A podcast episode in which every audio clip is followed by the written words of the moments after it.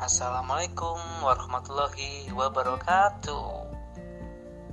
Halo semuanya sahabat Pondel FM Kali ini yang membawa acara adalah Kak Yudi ya. Yang temanya hari ini adalah tentang tantangan membersamai anak belajar selama pandemi. Pasti eh, repot ya menghadapi anak-anak yang biasanya mereka di sekolah dengan guru. Nah, sekarang kita jadi guru di rumah. Wah, gimana ya tantangannya ya? Nah, kali ini narasumber kita adalah Bunda Atmi Hapsari. Nah, ayo kita sapa dulu nih Bunda Atmi Hapsari. Assalamualaikum Bunda Atmi Hapsari. Wah, ada yang ketok-ketok pintu nih. Krek. Waalaikumsalam. Ah, terima kasih Kak Yudi. Ya, ya Bunda. Uh, Bunda Atmi sendiri gimana nih kabarnya dan keluarga? Ya, alhamdulillah luar biasa dan harus selalu semangat kakak. Alhamdulillah sehat semuanya. Oh ya Bunda Atmi, uh, monggo Bunda Atmi memperkenalkan diri, uh, kegiatannya apa sehari-hari, kemudian uh, anaknya berapa, seperti itu. Monggo. Iya. Halo sahabat semua, perkenalkan nama saya Atmi Hapsari, saya seorang ibu dengan dua anak dan yang pertama itu usia 7 tahun kelas 1 SD dan yang kedua usia 5 tahun TKA. Untuk kegiatan sehari-hari saya aktif sebagai ibu rumah tangga dan mencoba bergelut dengan dunia literasi. Demikian, Kakak. Wah, keren sekali nih Bunda Admi menggeluti dunia literasi. Oh iya bunda, dengan dua anak ya bunda, eh, dengan kondisi seperti ini ya, yang kita harus membersamai anak-anak belajar di rumah, gimana nih tantangannya bunda? Apalagi yang satu kan eh, kelas satu, kemudian yang kedua TK itu gimana tantangannya bunda? Wah tantangannya ya kak ya tantangannya itu uh, mungkin sama seperti bunda-bunda yang lain ya. Tantangannya yang pertama itu membuat mereka fokus kak. Jadi gimana sih mereka bisa sadar pada tupoksi mereka, pada tugas mereka masing-masing. Itu itu tantangan yang pertama. Secara biasa mereka uh, dipandu oleh guru atau pak guru yang ada di sekolah dan ini sekarang dipandu oleh ibunya. Nah itu itu pasti sangat luar biasa itu. Mereka terbiasa hahihi dengan orang tuanya nah itu. Jadi untuk uh, menseriuskan mereka itu. Itu tantangan yang pertama. Berikutnya tantangan yang kedua itu adalah uh, mempowerkan diri saya sendiri. Nah itu gimana sih untuk bisa uh, konsisten dengan jadwal-jadwal belajar itu gimana. Secara kondisi fisik ya kadang kita ada ngantuk ada capek ada lapar lah kayak gitu. Nah saat kondisi seperti itu di mana kita harus segera mengumpulkan tugas mandiri anak-anak. Nah itu itu itu bentuk tantangan. Nah untuk tantangan yang ketiga kak itu adalah uh, memanajemen perasaan juga ya agar tetap bisa slow down ya. Jadi menghadapi anak-anak itu uh, bisa dengan bahasa yang baik dan tanpa ngegas. Ya biasanya kan saya ada waktu buat beres-beres nih. Nah sekarang kan begitu rumah habis diberesin eh mereka berkreativitas lagi. Nah otomatis kan uh, itu rumah jadi abstrak lagi kan. Nah itu. Jadi memanajemen perasaan saya untuk bisa tetap waras ya bahasa sekarangnya seperti itu. Lumayan banyak banget ya bunda tantangannya untuk para orang tua ini ya yang membersamai anak belajar di rumah. Ya mungkin karena mereka merasa ini adalah momen langka ya. Mereka yang di rumah seharian penuh dan lumayan cukup lama juga ini. Mereka ini pasti menganggap ini wah ini momen langka nih aku bisa main. Belum lagi kalau orang tuanya libur semuanya karena pandemi ini. Jadi mereka bisa wah aku bisa dengan kedua orang tuaku dan apalagi ya itu ya orang tua kan tugasnya apalagi ibu ya memang tugasnya macem-macem ya ngurusi rumah juga ya. Kalau dari uh, belajarnya sendiri uh, tantangannya apa? Uh, untuk mengarahkan mereka apa gimana itu? Cukup sulit atau uh, agak mudah atau tiap anak nih ya Bunda Admi kan anaknya dua nih apa berbeda ini antara kakak dan adiknya ya alhamdulillah kak kedua anak itu memang berbeda ya. Memang semua anak itu uh, berbeda dengan kelebihan mereka masing-masing ya. Jujur ya, ketika uh, pada minggu pertama, jadi mereka itu mungkin masih pada tahap adaptasi ya. Mereka beranggapan bahwa liburan itu ya liburan gitu loh. Karena memang bahasa liburan bagi mereka adalah bermain Nah, jadi ketika minggu pertama itu ya mereka susah sekali, susah sekali diajak untuk belajar itu susah kak. Hmm, apalagi eh, kedua anak saya itu kan berbeda ya. Untuk si kakak itu lebih aktif fisiknya, jadi dia itu untuk belajar duduk manis mengikuti arahan itu susah. Bahkan cenderung hampir nyaris tidak bisa gitu. Nah, berbeda dengan adiknya yang uh, bisa nurut dengan eh, panduan-panduan dari orang tua dan gurunya itu nurut. Jadi tantangannya itu ketika minggu pertama ya ya udah akhirnya solusinya ya tak freekan aja. Mereka tak biarkan bermain dan tugasnya ya banyak yang terbengkalai. Akhirnya ya jujur nih ya untuk yang minggu pertama dan minggu kedua itu hampir semuanya saya yang mengerjakan tugas sekolah mereka. Jadi seperti itu, Kak. ya, sebenarnya dengan saya mengerjakan tugas-tugas mereka itu sebenarnya saya juga menyampaikan pada mereka bahwasanya tugas mereka itu ini tugasnya ibu loh yang mengerjakan.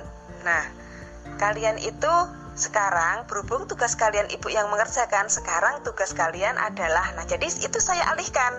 Tugas kalian adalah coba dong bantu ibu nyapu, bantu ibu uh, itu uh, nyapu apa? ngepel. Hmm, jadi mereka tak ajarkan untuk ngepel meskipun hasil ngepelnya mereka ya semampunya mereka seperti itu ya saat rupan-rupanya ya. Jadi ya mereka saya alihkan seperti itu.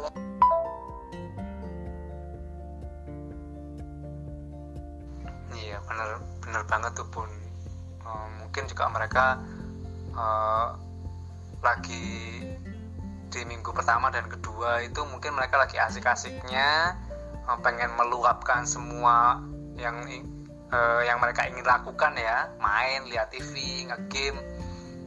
Dan ya itu mungkin yang membuat mereka uh, di minggu pertama dan kedua agak uh, susah mungkin untuk diarahkan untuk belajar. Berarti untuk uh, sekarang ini anak-anak sudah mulai uh, mengerti ya pun uh, kalau mereka sekarang juga ada tugas dari sekolah dan mereka harus mengerjakan tugas itu semua seperti itu jadi uh, bunda ya? Ya betul banget kakak. Jadi uh, mungkin karena seiring berjalannya waktu jadi seluruh sudut rumah itu sudah uh, mereka jelajahi. Terus segala macam permainan yang ada di rumah sudah mereka mainkan. Nah, di situ mereka sudah mulai merasakan uh, ada sisi kejenuhan. Gitu. Nah, di sisi kejenuhan ini uh, saya mengarahkan pada mereka bahwa ini loh saatnya kita kembali lagi, kita fokus, kita belajar. Nah, jadi secara akademiknya lebih mudah itu uh, setelah sekian waktu berjalan ini. Terus ditambah lagi kak, hmm, saya juga berterima kasih juga kepada TVRI ya. Alhamdulillah dengan adanya tayangan-tayangan dari TVRI dan tugas yang diberikan oleh TVRI dan guru yang melalui TVRI itu lebih memfokuskan mereka dalam belajar itu. Mungkin karena kebutuhan mereka sudah terpenuhi itu ya bunda ya. Jadi mereka itu lebih mudah untuk uh, diarahkan belajarnya.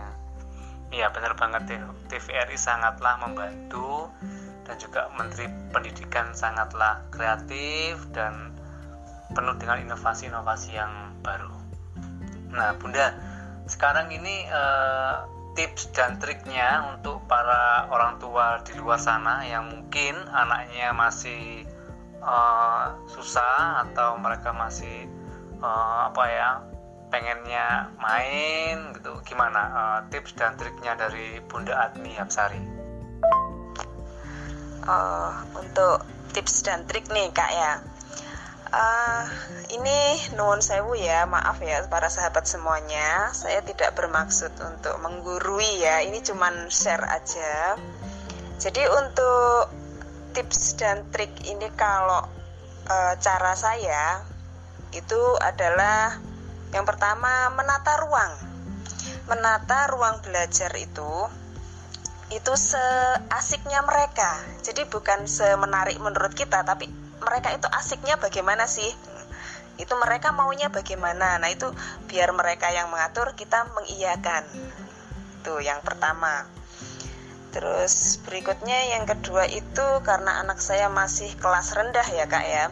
Jadi saya pakai metode suara unik atau e, mendongeng bercerita jadi saya akan menjadi berperan saya berperan sebagai monster kemalasan jadi saya seperti ini. Aku adalah monster kemalasan dan aku sangat-sangat benci pada anak yang rajin belajar. Aku akan aku akan mencari anak yang uh, malas belajar. Mana dia? Mana dia? Mana ya? Mana ya? Kok di sini tidak ada? Nah, seperti itu. Seperti itu mereka itu langsung langsung up, langsung uh, mencari Eh, media mereka yang akan mereka gunakan untuk mengerjakan tugas itu demikian. Terus berikutnya tips yang ketiga itu adalah reward. Jadi ketika mereka itu sudah selesai um, belajar, itu saya kasih reward berupa tepuk tangan, terus kata-kata motivasi seperti wah kakak hebat ya tugasnya sudah selesai Wah, hari ini hebat sekali. Andai kata besok seperti ini. Wah, pasti kakak jadi anak yang hebat dan keren. Nah, contohnya seperti itu. Begitu pula dengan adiknya. Demikian kakak.